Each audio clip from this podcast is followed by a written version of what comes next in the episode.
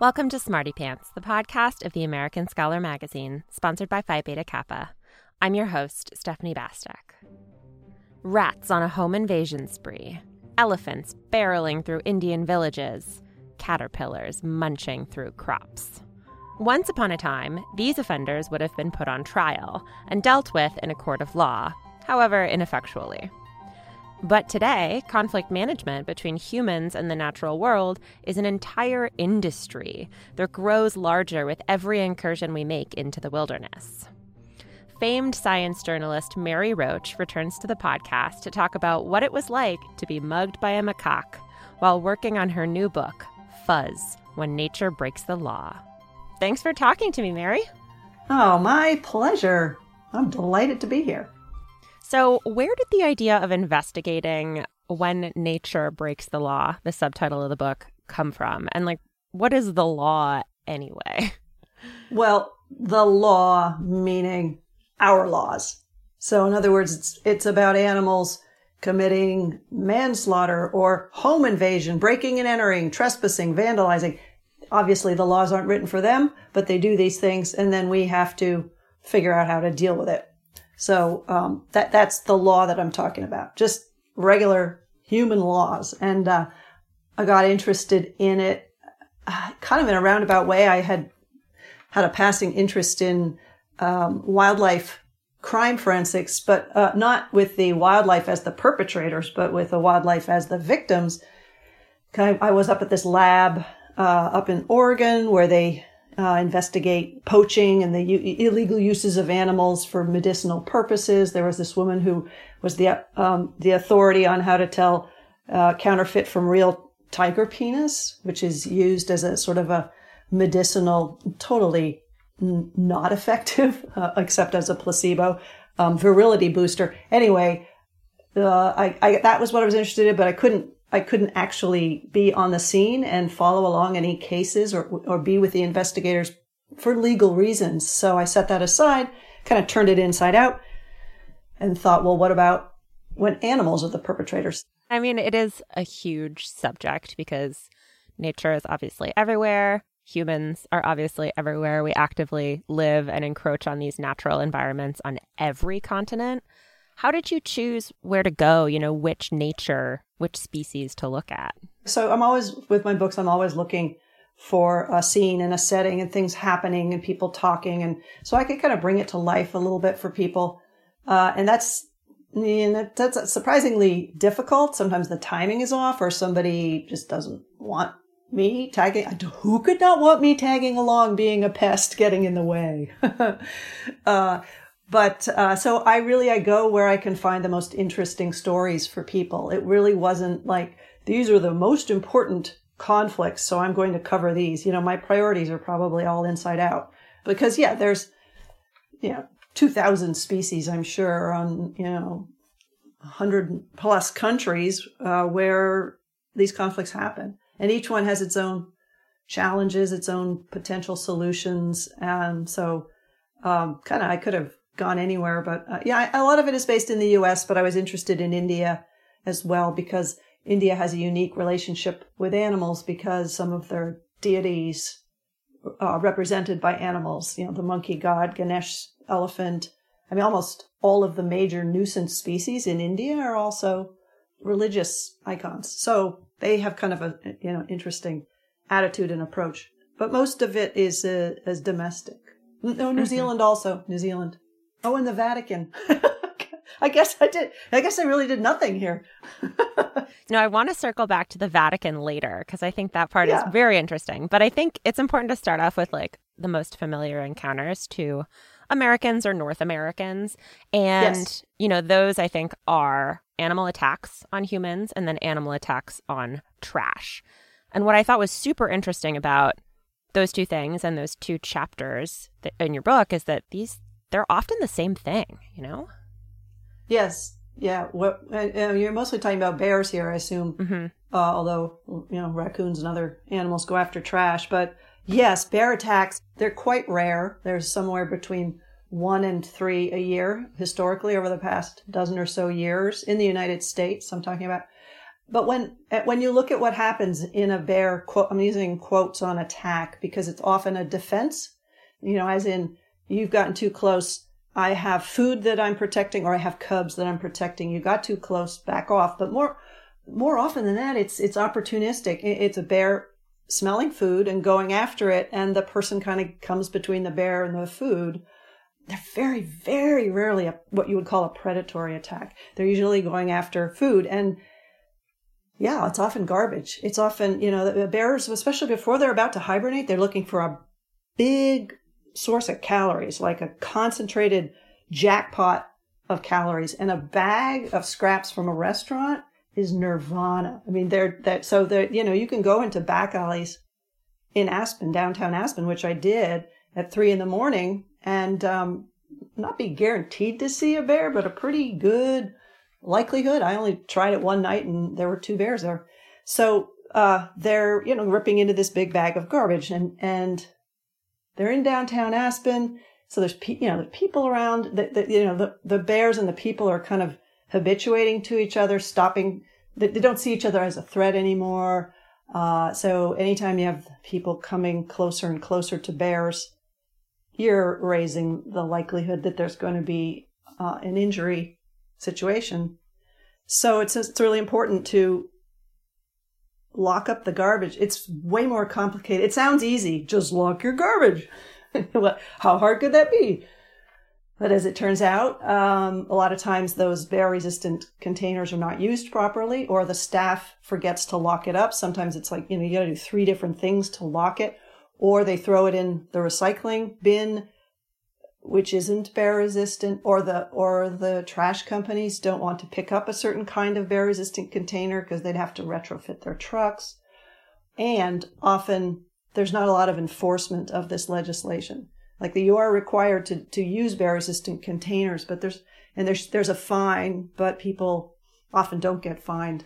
You know, the staff that has to do this, patrolling the containers and writing the fines, they've got a lot of other things to do. So it's a challenging thing in bear country, and you know, a place like Aspen, it's a ski resort town, so it's up in the mountains with all the kinds of things that bears love to eat. You know, chokecherry and crabapple trees and things that have made it an appealing place for bears to live. And we've moved in to that terrain and provided other exciting food opportunities. So a lot of conflict in places like that. Yeah. I mean, it seems like a lot of these examples are our fault anyway. You know, like, all the conflicts seem to stem because someone left out their trash in a place where bears used to live, or like loggers are encroaching on an elephant's forest. It's like, right, we're the ones who weren't supposed to be there, but we're the ones like getting rid of the bear in question.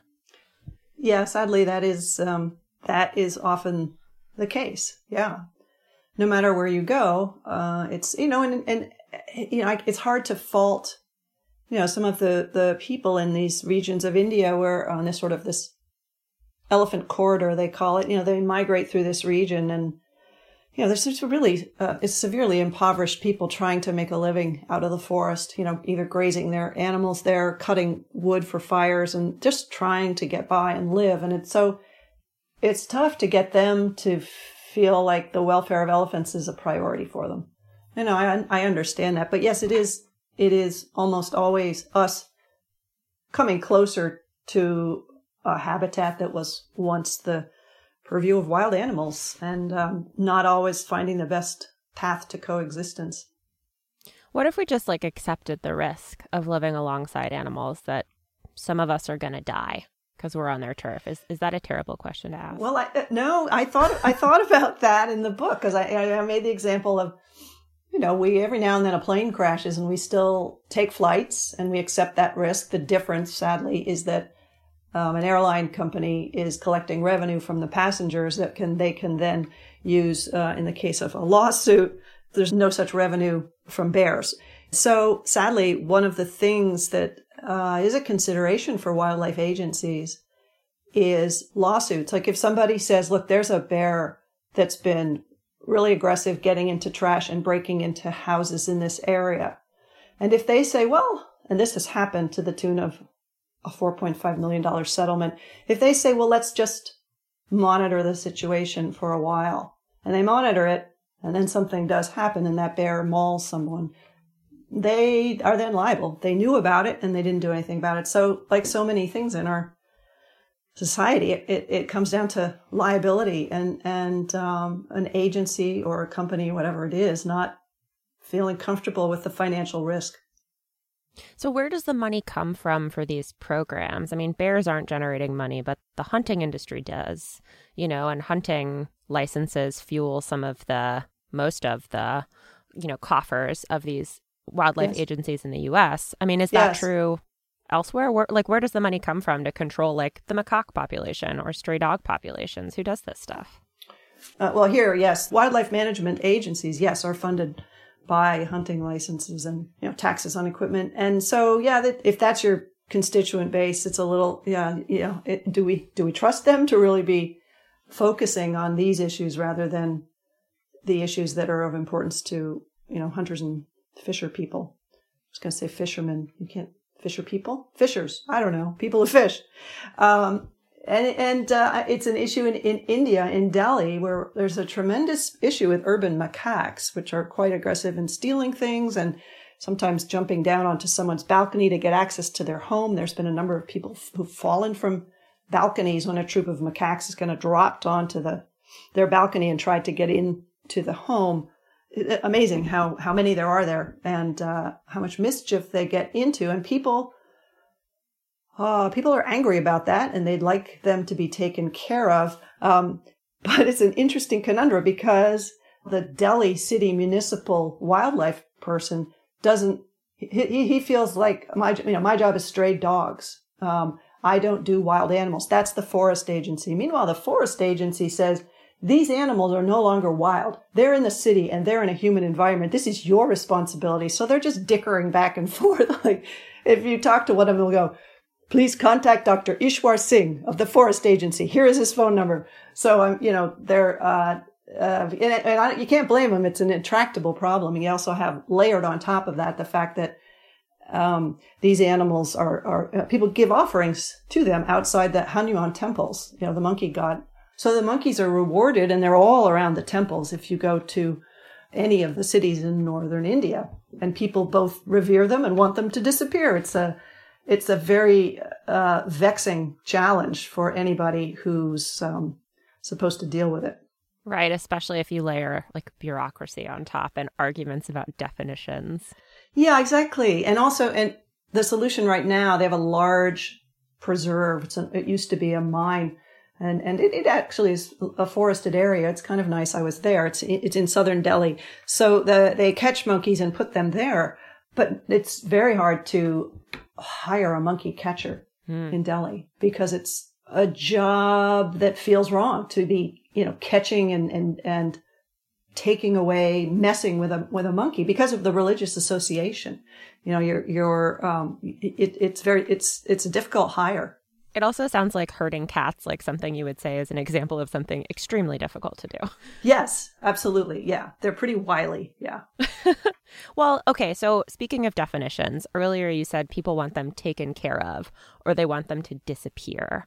So that can mean like catching them and putting them on a reserve. Like, what are the other approaches to like controlling ballooning populations of various creatures? For the macaques, and for some animal populations here, there's been a lot of effort to come up with some kind of birth control. An oral birth control, something you would put in a bait, is problematic in that with a free-ranging population, how do you know if they're getting the right amount? And also, how do you keep other species from taking that bait, other species that you don't want to interfere with their reproduction? So that's challenging. There are immunocontraceptive vaccines. But like most vaccines, they require a booster. So now somehow you need to find these animals these are wild, free-ranging animals, and you've given them one shot. How do you know? You'd have to mark them so you know that they've had the first shot. And how do you find?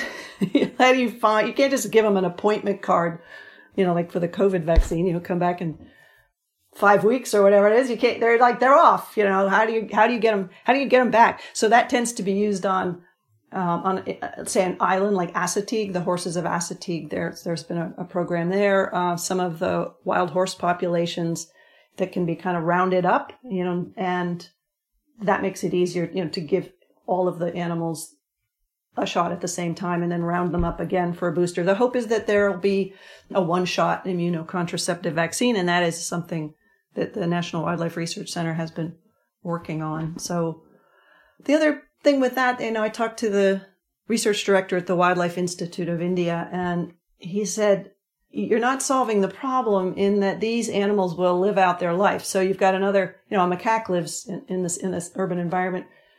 I think it was 15 years it may live. And so it's going to be a while for the population goes down to the point where people feel like the problem has been addressed. And they're going to be like, you spent all this money. We sell macaques everywhere. So, you know, so it's a bit of, people need to be patient. It's really tough to figure out the best approach to these things.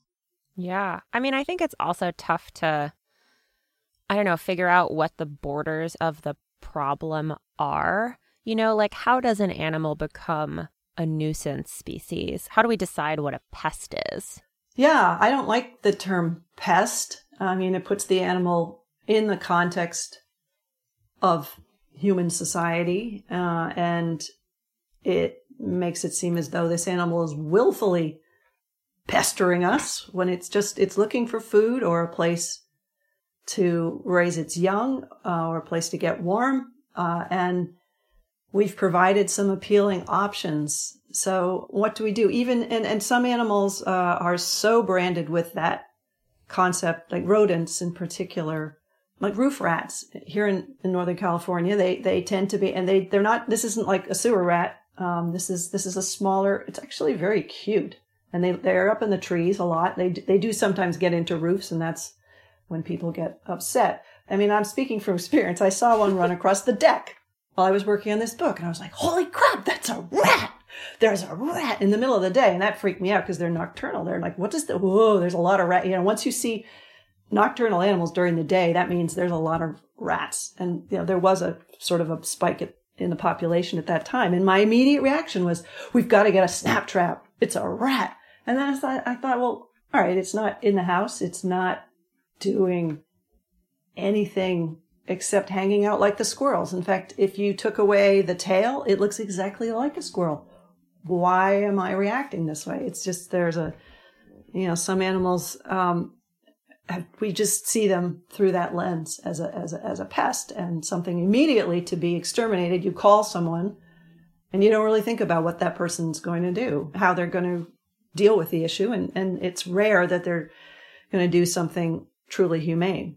I mean, there are now humane wildlife control operators who do make that effort. For example, they'll put in a, you know, if there's a squirrel or an animal getting into your attic, they'll find the opening and they'll put a one-way door so the animal can go out and the animal's babies. Because sometimes what happens is the animal gets out, you plug the hole, and now the animal can't get back to its babies and they die. And that happened with a squirrel here. And it's so sad because that mama squirrel, like, keeps coming back to the, you know, my husband put a little wire thing over the hole there.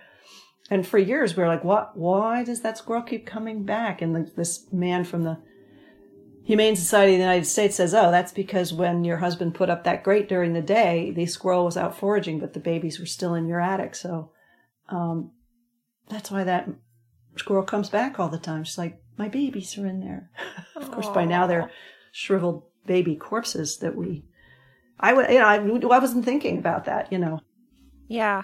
I mean, I think it's interesting that, like, you know, a rat, it has sort of like the mark of the beast, you know, like that is a pest and it, you know, has plague and it's bad and I think too far away to be rehabilitated, you know, for better or for worse.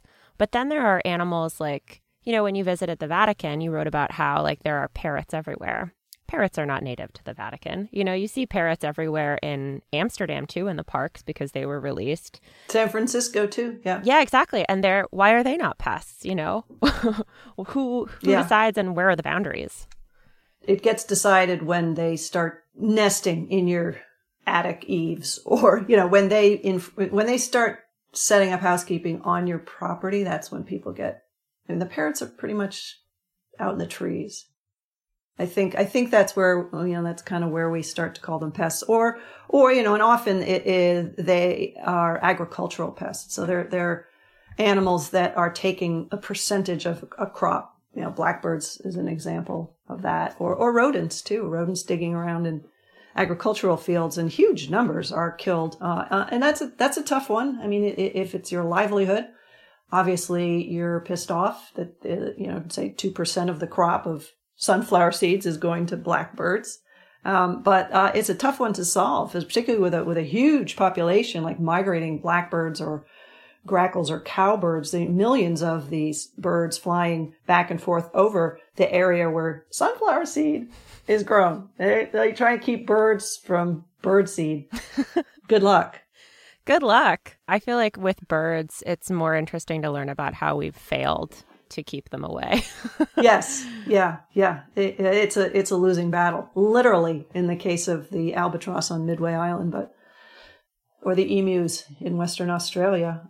On a large scale, it seems like so many of the conflicts that you write about are kind of intractable or like failures in the case of the albatross or other birds. Were there any, ones that seemed really promising or that were like super successful that you were kind of like surprised to find?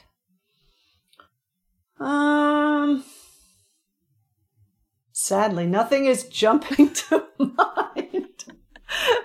Well, the other thing going on, at least in this country, is that species like bears and cougars and wolverines and wolves, and these are animals that up until the middle of the 1900s they had bounties on them. They were pretty much not wiped out, obviously, but large percentage of the population exterminated. They were considered either a commodity if they were fur bearers, or they were considered varmints. They were a threat to ranchers' livestock or to, farmers' produce. People killed them with a pretty clear conscience, and the government helped. So now these populations, with the dawn of environmentalism and animal welfare concerns, these animals' populations are coming back, and that's great. But of course, they're going to reach a point where they've come back far enough that they're now getting up into our business, and people start to get annoyed with them and want them culled in many cases. That makes it very difficult. At what point are there too many? People love bears until there's a bear in their kitchen, We have links in the show notes to Mary Roach's new book, Fuzz: When Nature Breaks the Law, as well as our first episode with Mary Roach, which is also my first interview ever for the podcast. We'll be back next week. Till then, take care and stay sharp.